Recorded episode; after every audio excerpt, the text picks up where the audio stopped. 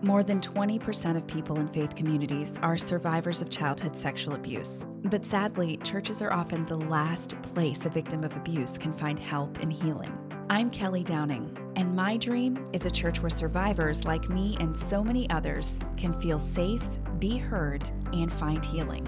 Until that happens, this is Survivor Sanctuary, a podcast for survivors of sexual abuse who are navigating the road to healing and for anyone who wants to be a part of the major heart renovation the church needs so that our faith communities can truly become sanctuaries for survivors.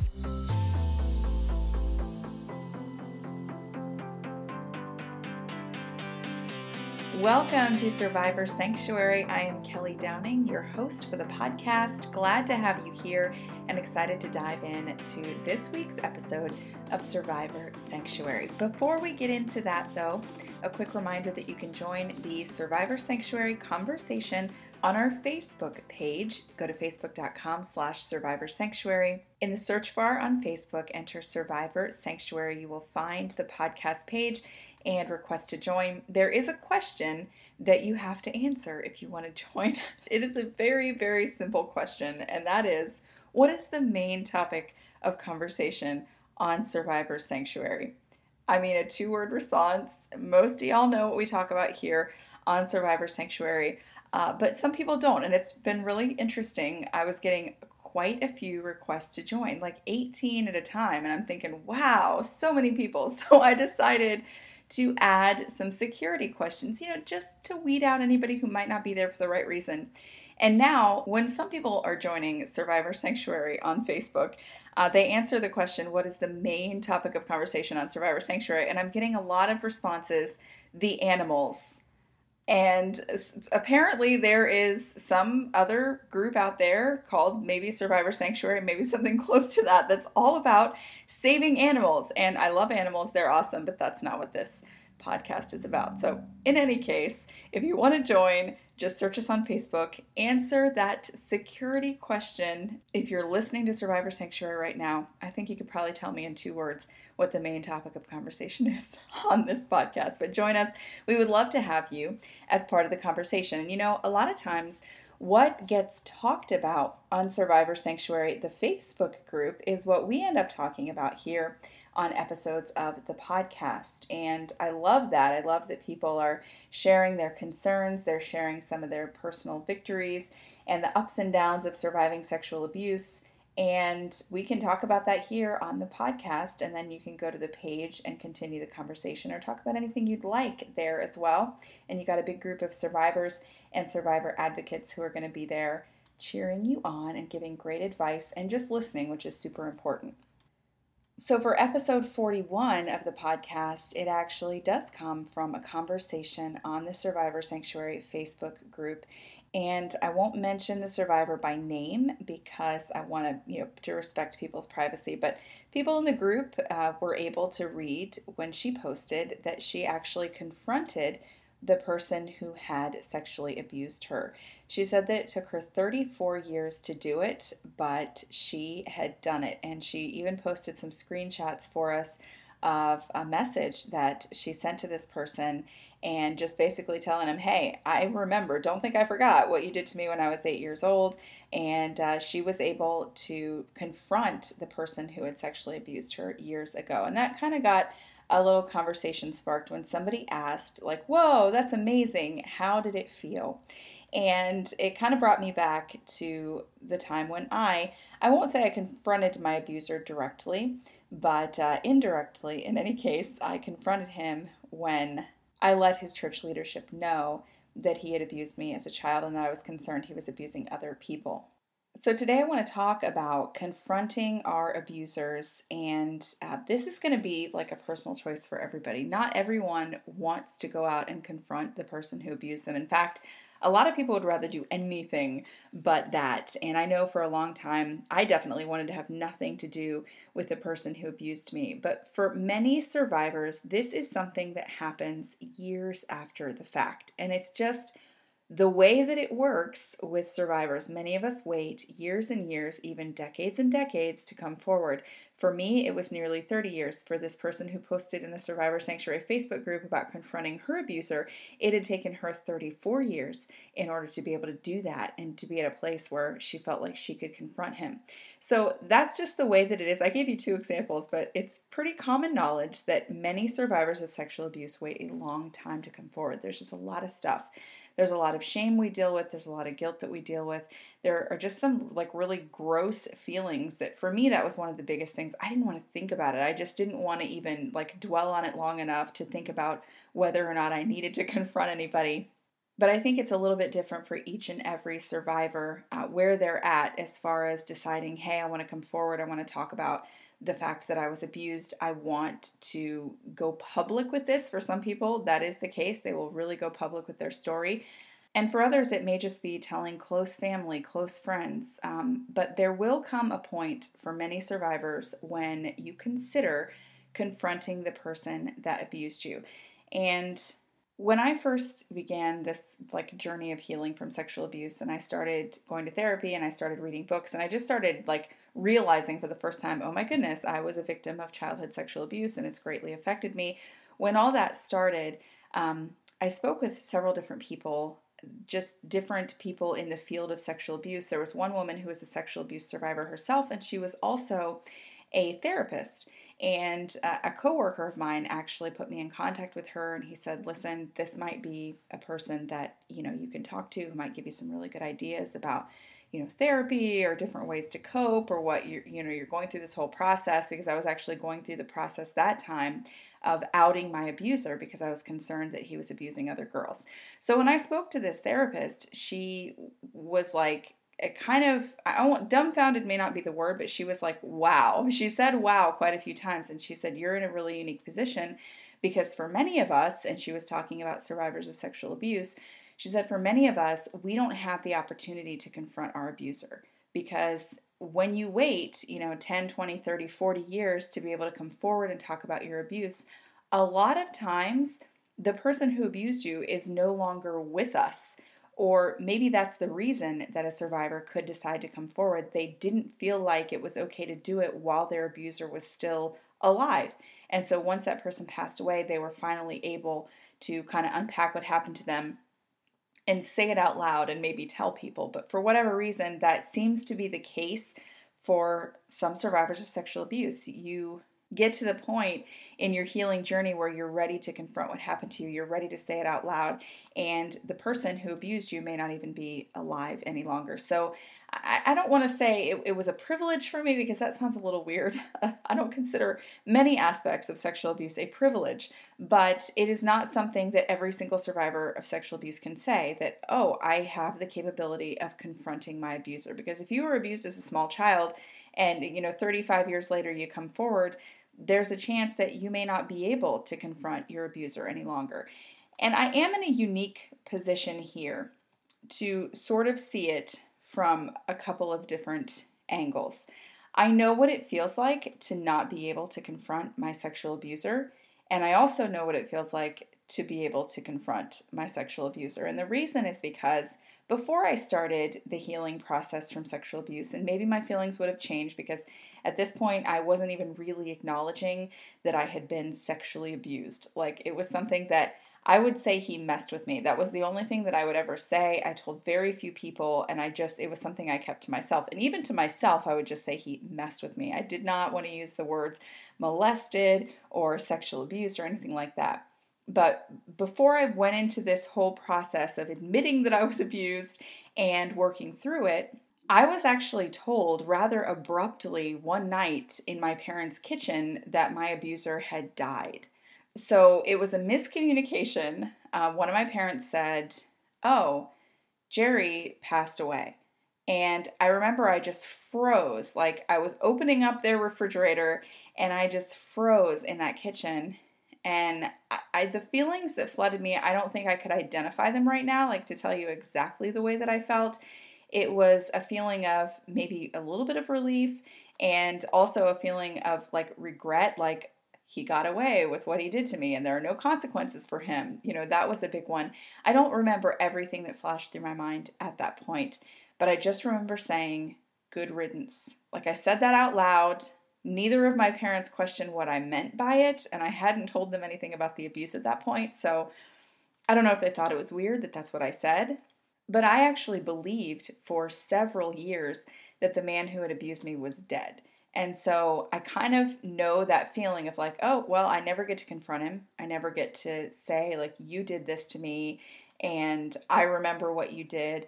I never got to confront him in any way. And so I had that experience. Years later, I'm scrolling through Facebook, and this was one of the reasons that I began revisiting the fact that I had been sexually abused.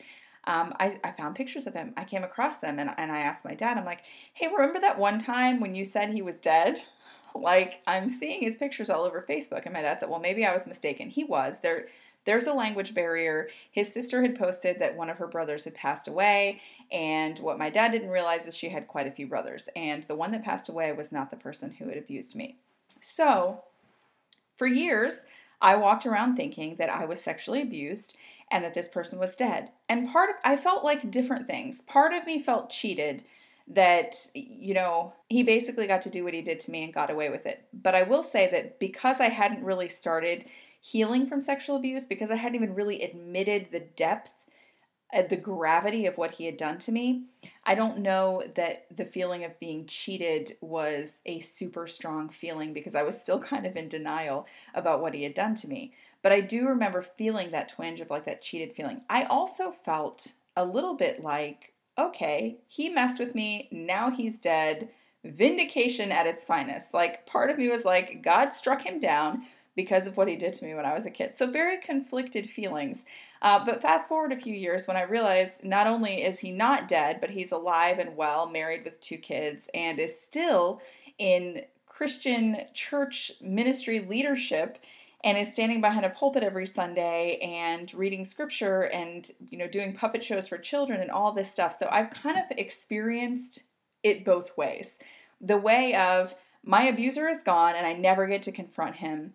And then later to find out, oh, just kidding, he's not gone, and actually being able to go through the process of being able to confront him. If we're getting technical about it, I actually never did confront my abuser personally. I don't know if that's something that I am ever going to do because I think that for me, um, what was really, really important to me was letting the church he was ministering in know what he had done because, as far as I'm concerned, he knows what he did. The important thing was keeping him from doing it to anybody else. And after perusing quite a few pictures on Facebook and seeing the way that he interacted with young children, uh, including his own daughter, like I just had the creepiest feeling on earth. And, and I just had that feeling of that intuitive feeling like, I know that this man has abused other people. I don't walk around thinking that every single person is a sexual abuser, but I'm getting to the point where when I have that intuitive feeling, I tend to believe it because too many times now it has actually come to pass that I have a feeling about somebody and then we find out something later and it's like, okay, your feelings were completely straight, dead on right. This person was sexually abusing children and you need to trust that part of your intuition when you notice these off behaviors of some people. So, because I had this feeling that my abuser was probably still molesting children, um, it was very, very important for me to come forward. I won't say that I actually confronted him because the letter that I sent, the emails that I sent, all of them were addressed to church leadership and not to him. I never said anything to him directly, and I'm not sure that I ever want to. And well, reasons for that will unfold as we continue to talk in this episode of Survivor Sanctuary because it's all about. Um, maybe managing our expectations when it comes to confronting our abuser because I don't think that there is any way on earth, and, and I could be wrong. I will say this just caveat here. I am one survivor of sexual abuse, one. And my experience is my experience. And while survivors do share a lot of commonalities, like there are things that we can relate to from each other's stories, and there may be many similarities, all of us are different. We've all got different personalities, we all have different upbringings, not every single one of us is going to be like, oh, yeah, that's exactly how I feel about every single thing, is the exact way you feel about it. It's just that's not how it works. We're all individuals. So I don't want you to think for a second that I'm telling you right now that, uh, you know, if I describe something and that's not exactly how you feel, that you're doing something wrong as a survivor because we're all different. But I will say that I think that it's very possible for nearly every single survivor of sexual abuse to relate to this, and that is it is never going to feel exactly the way that you want it to feel to confront your abuser. On the Survivor Sanctuary Facebook group, when somebody asked um, the woman who had confronted her abuser after 34 years, like, how did it feel? And she said something like, well, bittersweet, because she was very angry that he didn't respond. Like, she sent him these messages and he took the coward's way out and did not respond to them. And that's one of the things that I want to bring to your attention if you're thinking about, you know, maybe at some point in the future confronting the person who abused you there's a good chance they're not going to respond at all. Like if you're able to stop them in the streets, like I've seen this done before where people actually like with a video camera go find their abuser walking down the streets of like New York City and they just confront them head on, camera in their face. There's nowhere for them to hide. Maybe then they have to respond. But any of the other methods that you use to try to contact the person who abused you, if it's by letter, if it's by email, if it's by text message, if it's by phone, there are ways for this person to avoid you and to avoid the shame of what they've done to you and to avoid your anger because honestly abusers would prefer if nobody ever would bring up what they did so they could keep doing it in secret and never have to think about the fact that they could be caught or that what they're doing is harming people. Because honestly I feel like for most abusers the majority of them they don't care that what they've done has harmed people because it's more important to them to fulfill that lust for power and that lust for whatever it is when they target young children um, that's more important. That fix is more important to them than anything that their victim may feel. And this is a part of confronting our abusers that might be a little bit difficult to swallow. Um, when you confront your abuser, and actually just your abuser in general, it is never about how you feel. It was never about it from the very beginning. If the person who abused you thought for a second, like if he or she stopped to think for a second, what are my actions going to do to this person? How is it going to affect this person for the remainder of their lives? If they were the kind of person that was going to sit and think about that, you probably never would have been abused in the first place. So, while the abuse is usually not about you, like we're taught, like, oh, there was something in you that made you an easy target for abuse. And while, yeah, people can be taken advantage of because of various things, but the reason that people abuse is because they're abusive. I mean, that's it. So while abuse feels deeply personal to us, it feels like it's all about us because that's what our brains conspire to tell us from the nanosecond that we're abused. It's because of you. It's your fault. It's because you did X, Y, Z. You asked for it. You didn't fight hard enough. There's something wrong with you that made you a target. You know, we really internalize it and our brains make it all about us. And part of that is probably because that gives us more of a sense of power than just admitting that we were taken advantage of and that's that's probably an episode for another day but it's a message that we kind of internalize this is about me. There was something wrong with me. There's some fatal flaw in me. There is something so wrong with me that people have decided that they want to use me as a target for abuse. And the reality is that it's really not about us. It's always about our abuser. It's about their issue, it's about their desires, it's about what they want to do and what they want to get away with. And sexual predators of children are not sitting down and thinking what the lifelong consequences of their behavior will be on these children. They're thinking of themselves. So it's not about us. And that really sucks. Like, I know that like saying that it seems kind of harsh just coming out of my own mouth that it's not about us because it feels so deeply personal and it affects us in such a deep way that to be able to just flippantly say, you know, me abusing you was never about you.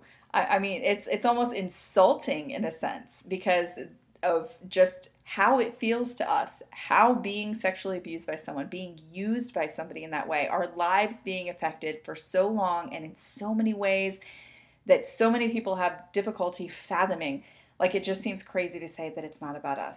But I think that if you are trying to make that decision to confront your abuser, that's one thing that you need to keep in the forefront of your mind to avoid being devastated when they don't say or do or act the way that you feel like they should because you're doing this huge thing by confronting them with the biggest, probably most awful thing that's ever happened to you. It is probably never going to feel the way that you want it to feel to confront your abuser. And I think that that is in large part because him or her abusing you was never about you, it was always about them.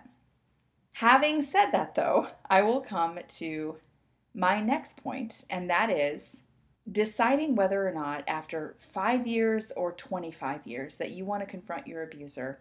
If you hinge all of your hopes on the potential response from your abuser, if you hinge any of your hopes on that, I think that you're going to be disappointed. And so when it comes to managing expectations and you know deciding I'm going to confront this person who's wrecked my life or done XYZ to me, it's a part of my healing or whatever, when you make that decision, it has to be for you and it has to be about you. I've mentioned that I didn't confront my abuser head on. Like I didn't just write him a letter and because honestly, I don't know how I knew, but I knew that no matter what response he would give me, it was not going to be the response that I wanted to hear. I don't even know, uh, sitting here talking to you, I don't know that there's any response that I would want to hear from that man. He will never say what I want him to say. He will never act the way that I want him to act. And I feel like any expectation that I would have for confronting him and him responding back to me, any expectation, I, I think I would just be disappointed. And so that's something to keep in mind. And it's why I say that if you decide that you want to confront your abuser, it's got to be for you and it's got to be about you. When I came forward, I wanted to stop him from abusing other people. That was the bottom line. I didn't want an apology. I didn't want anything from this guy. I did not ever want to talk to him because the thought even it just disgusted me. I did not want to have anything to do with him. I just knew based on behaviors that I was seeing, even just from social media, I knew that he had never stopped abusing little girls. And I knew that if I didn't do something that, you know, I had an opportunity to stop him.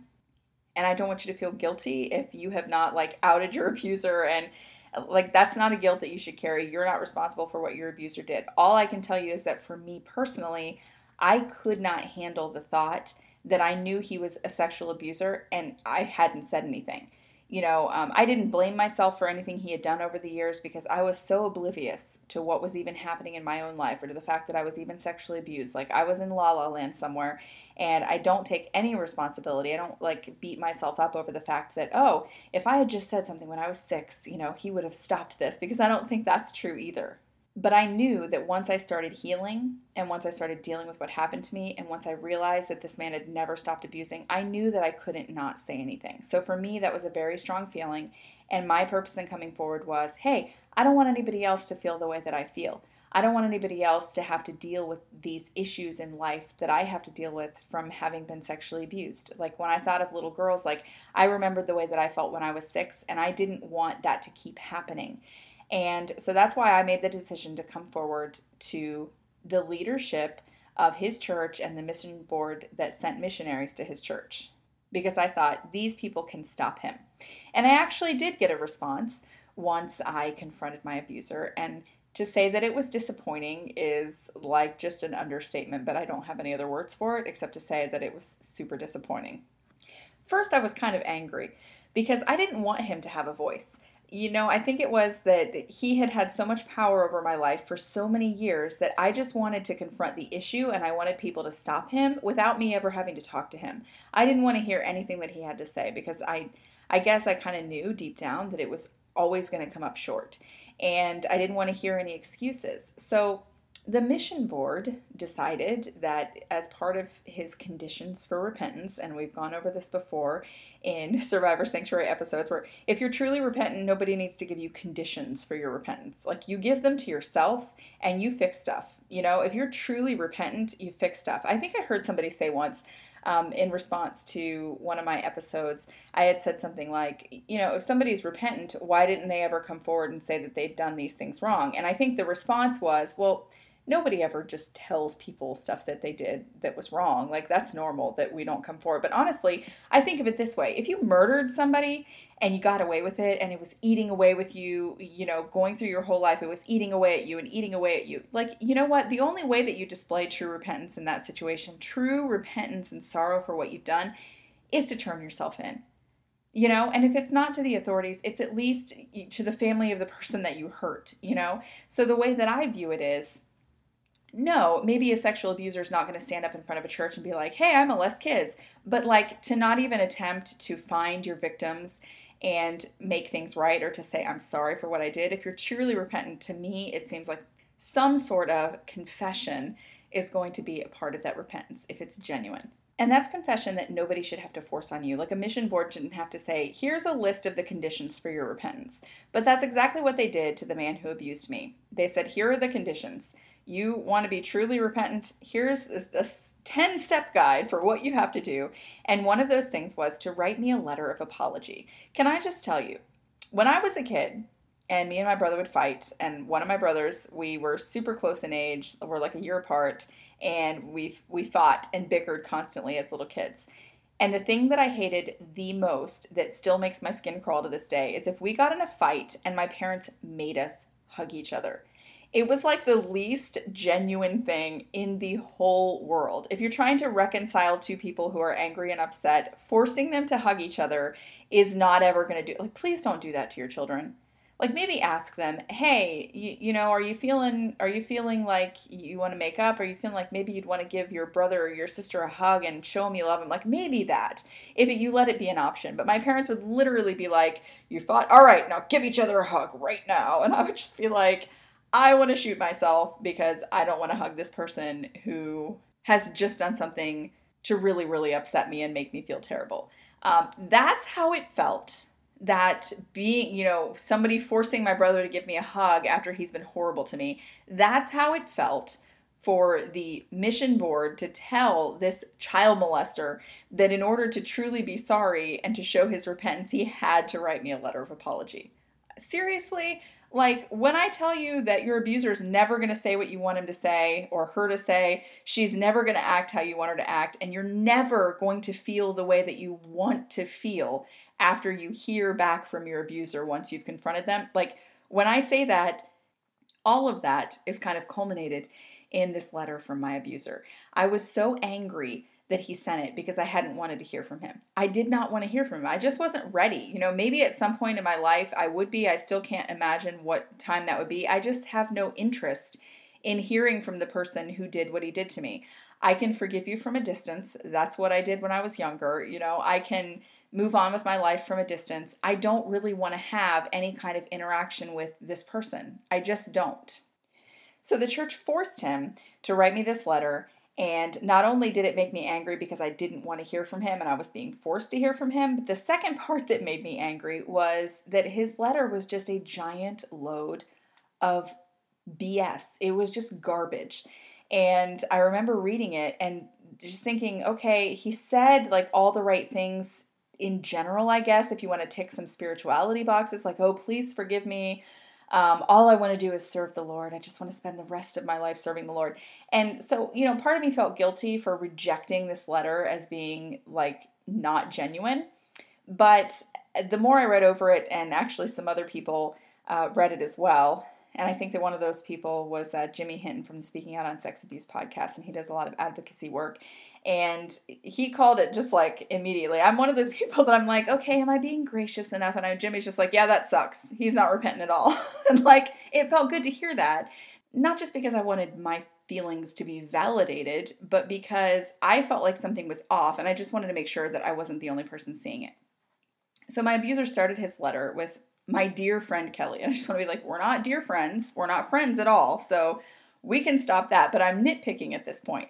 But the first like half of the letter, everything that he said was an attempt to minimize what he had done. He didn't overtly minimize it. He didn't come out and say, This really isn't that big of a deal. You know, that would have just been like a jerky thing to say, and I would have known right away what was wrong with the letter. But he did it in this like covert way, like, Did I really do this to you all those years ago? I did that really happen? It was like he was basically telling me, it was so long ago, so long ago, that's minimizing the abuse, and that he had trouble even remembering it, that he doesn't remember it.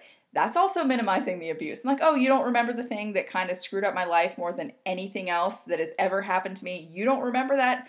That's fantastic.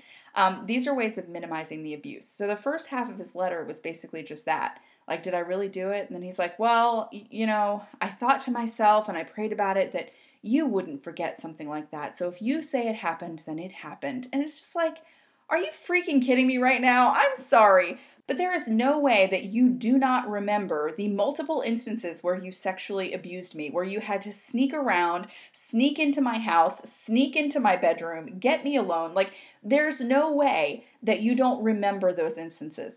It's either that you're lying and you're full of garbage, or that you have so many victims that you can't be bothered to remember one of them and it came out later that he had abused another um, missionary child. And so there's always a possibility. Maybe i just ran into the rest of them he didn't get a chance to i think take the abuse to the place he wanted to take it because my family ended up moving not long after that. And i got to the point where i just would keep from being alone with him because i knew that was my only saving grace. That was my only safety. Stay away from this guy. Don't get caught alone with him so at get togethers for church and anything else, I would stick next to my parents. I would plant myself at the dining room table when he came to our house, and I would not move from that central part of the house where lots of people were. But all that to say, his letter to me was basically just eh, several paragraphs of him minimizing the abuse, trying to act like he didn't even remember it. And then the second half was, All I want to do is serve God. It's just so important to me. Basically, like, you need to drop this because I want to serve God. And if you keep talking about sexual abuse and me in the same sentences, then it could mess with my ability to continue to serve God. It was a very self serving letter it made me feel gross. I wanted to put the words back, but I couldn't because they were written literally. He hand wrote it in Indonesian, which is his first language, and somebody translated it in type into English. And I didn't want either one of those letters. Like they both sucked. And one of the things that I did was to look at the letter in Indonesian to see if maybe the person translating had kind of missed some intent or you know sometimes when you're translating you can be off by just a little bit and some nope not off at all. It was the exact same thing in both letters a minimization of what he had done. So i share that story with you because like that therapist had told me like wow it, it's so crazy that you have the opportunity to confront this person in real life. You know most of us and I she was a therapist for survivors of sexual abuse and she was a sexual abuse survivor herself. And so she had talked to many many people and counseled many many people many of which did not have the opportunity to confront their abusers because they were no longer living when the healing process began or when they had the feeling like that they wanted to come forward and just really confront this person that had hurt them. That thing that some people would view as a, a privilege i mean privilege may be privilege may be the wrong word to use. I'm sure if I got out like a thesaurus, I could come up with a different word to describe it. But uh, like the privilege of being able, like you have the opportunity, maybe that's better. You actually have the opportunity to confront your abuser if your abuser is still living. And for some people, it is something that's not possible. And so maybe that's you, and you're thinking, I feel cheated that I, I didn't get the opportunity to confront this person. But I will say this that doesn't make it better that you didn't get to, and it's another layer of healing that you're going to have to work through. But I promise you this even if you had that opportunity, it is probably not going to feel the way that you want it to feel. I will say that sometimes uh, when I see people confronting their abuser in court and able to just say what they want, like, and tell this person exactly what he or she did to them, when I've seen that, I felt like that must be like a super empowering thing. Like to be able to just stand there, look your abuser in the eye, and take back your power. That to me seems like one of the situations where maybe you would walk away from it feeling like, okay, the thing that I was hoping would happen actually happened. But I also think that even if your abuser might be receiving justice from the law, or you're able to confront and say exactly what it is that you want to say in the exact words you want to say it, I have a feeling that at the end of it, there is still going to be a part of you that may be disappointed. And again, I don't say this to discourage anyone from confronting their abuser. That's not what this is about. I think it's more about going in with both your eyes open. That you may have the opportunity to say every single word that you've been longing to say for years to your abuser. You may say it so perfectly, not stumble over your words. You might be the strongest person on earth and just look like a flat out warrior while you're doing it. You may feel empowered while you're doing it. And those are all good things. Like, that's a really good thing to, to have that moment where you take back your power and you're able to confront what happened to you. That's an awesome thing. But I think that when you walk away, you're not ever going to be 100% satisfied with what you said or even if you are satisfied with what you said, you're probably never going to be 100% satisfied with how that person responded. And I think of the Larry Nassar case, which I've been talking about in the last few episodes um, since the documentary came out, Athlete A, on Netflix, which I recommend that you watch if you can. Even for those what was it like 175 women that got to stand in court and face their abuser and say every last word they wanted to say to him speeches they had written out and maybe had been honing for years these powerful powerful moments and you see the response of Larry Nassar.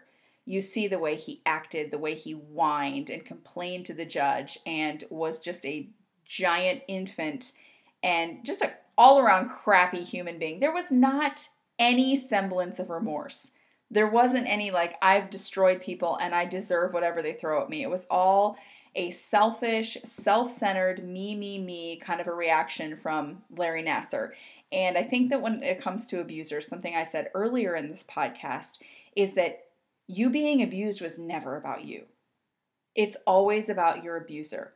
It's their desire to abuse, their desire to exert power and control over another human being.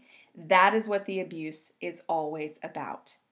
And what sucks about that, when you really think about it, is that we're the ones that get to live out the consequences. We're, it's not about us at all, but we're the ones that have to live with it for the rest of our lives.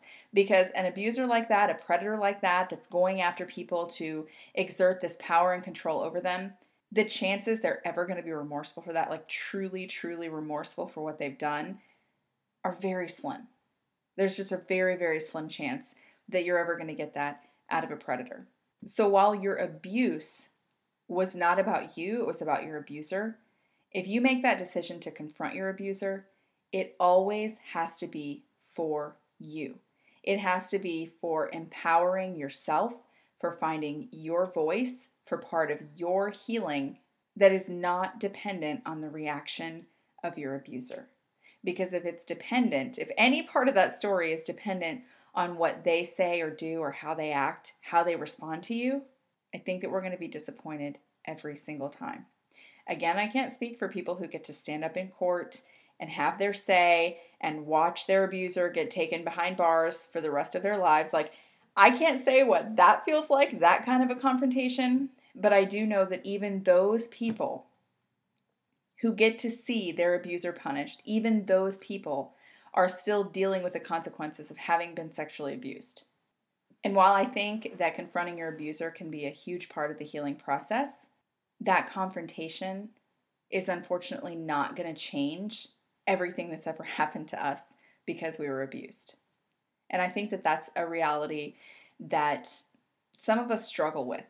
And it would be great, you know, it would be great if I had written those emails and I had said, This is what happened to me. This is what this person did. You have to do something to stop him from doing this to other people. I wish that those letters had empowered me to the point where it just healed me from everything that happened to me as a kid. But here to tell you, and it's not to discourage you, there's a fine line, I think, because with this podcast, I want to be honest. I don't want to sugarcoat everything and just be positive thinking and motivational speaking and you got this and I believe all those things. Like there's vast healing, there's so much healing that we can look forward to in our lives as survivors of sexual abuse, but I will say this, confronting your abuser or confronting your abuse unfortunately does not erase that abuse. It doesn't erase it. So there are still things that we're going to have to work through. We're still going to have bad days sometimes. There are still going to be things that we struggle with that we really wish that we didn't you know, just listening to people reading comments on Facebook and, and hearing things that people share And it's like we have these random struggles, like people who are sexually abused deal with some of the things you don't even think about people having to deal with that, that are just harder for a survivor of sexual abuse. All those things don't just magically go away because we have our day in court. They don't magically go away because we confronted our abuser. And in fact, sometimes we might feel worse. Like in my situation, no, I didn't confront him personally, I didn't send him a letter. But that stupid letter that I got from him made it worse. It didn't make me feel better. It didn't make me feel more healed and more empowered. It made me want to punch people, him and the people who stinking made him send that letter to me because I didn't want it. I didn't want a forced apology, just like I didn't want hugs from my siblings who were being jerk faces to me when I was a kid. I don't want an apology that a pastor told you you had to write to prove to him that you were repentant so you could, you know, not go to prison or keep your job or whatever it is that you want to do. The apology I got from my abuser made me feel worse, and I think that that might be the case for more survivors than you would think. And I think one of the reasons is because it's this huge event that happened in our lives. It's affected us so deeply and so greatly. And the person who did it to us, it, it's kind of like they look at us like, seriously? Like what's what's the problem? Because it was never about us for them. It was always about them.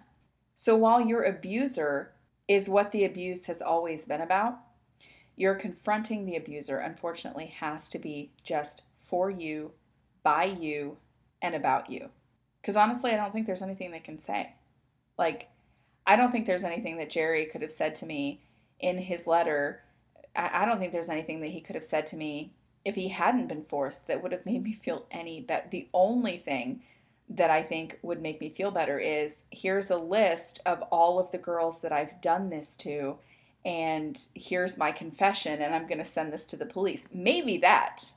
But I don't think there was any apology that was going to make me feel better. And so I think that that's something that we have to be careful about when it comes to confronting the people who have abused us. Whatever it is that we're looking for in our healing, is not coming from our abuser.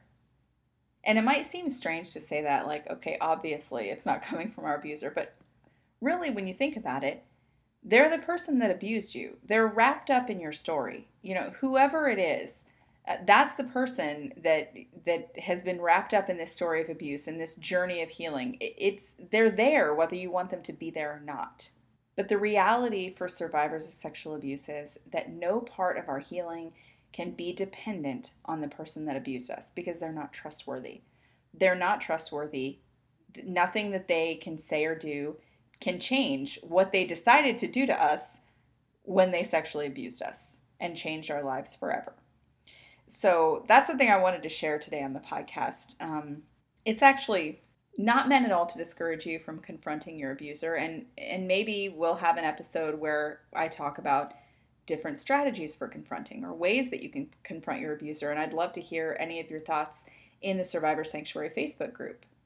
But today, I wanted to talk more about what we talked about, and that is the decision to confront your abuser, even if you are, I don't want to say lucky enough. It, it sound, I don't like using positive words like lucky or privileged when I'm talking about you know, confronting our abuser. But if it's something that's important to you and that is going to make you feel empowered just to be able to get it off your chest, then yeah, I hope you're able to do it. I hope your abuser is still among the living.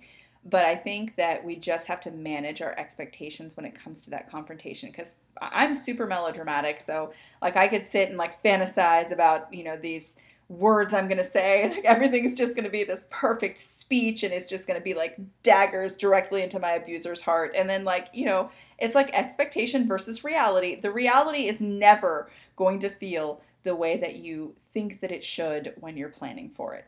The sexual predator who like broke you is not going to be the person that is going to respond beautifully and perfectly the exact way that you build up in your mind that they should respond or react to your confrontation.